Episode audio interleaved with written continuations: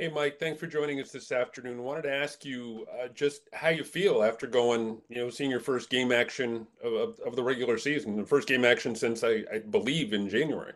Yeah, you know, Chris, it's been a it's been a long time since my last game, so it felt good being out there. You know, still got a little kinks to work back and just still get back in the groove of things and play and be the player I want to be. So, but it felt good to be back out there under the lights, man. It was nothing like it. Any surprise about your overall usage? Did you plan on, or did you hope to play the whole game? I know that you you came out at one point for Antonio, so uh, just how did Yeah. things work out for you there?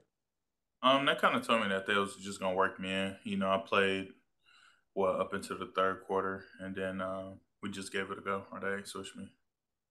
Thank you.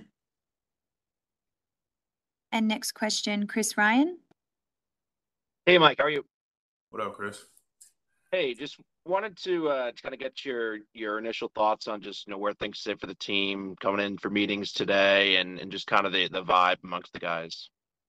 Yeah, um, you know, after a loss like that, especially, you know, just the game that it was, um, it was tough. But you know, we obviously have things that are promising, but you know, at the end of the day, those things don't matter if we don't win games. So that's the main goal to win games, score points.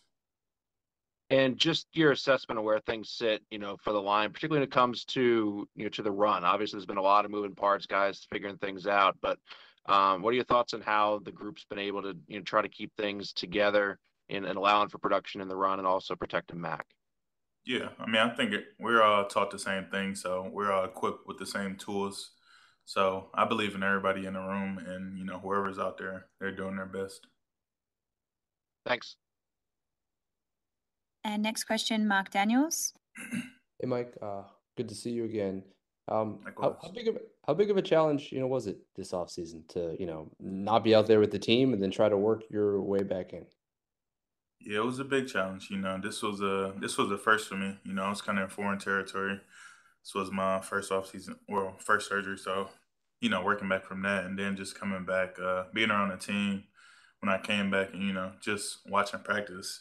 It was kind of rough, just watching and you know, want to be out there, want to just run out there, be on the field, and all that. So it was a progression, and you know, I'm happy I'm here right now.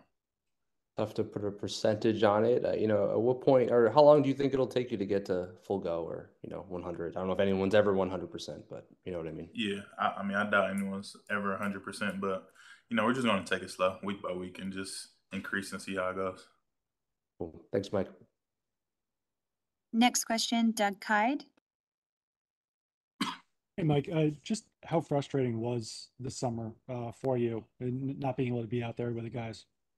Yeah, it was, it was, it was really frustrating for me. Like I said, this was my first time in this kind of situation, and really just not with the team or really practicing at all. So it was a rough spot for me. But, you know, when I came back, I made the most of it and just enjoyed being back around my teammates and all my friends.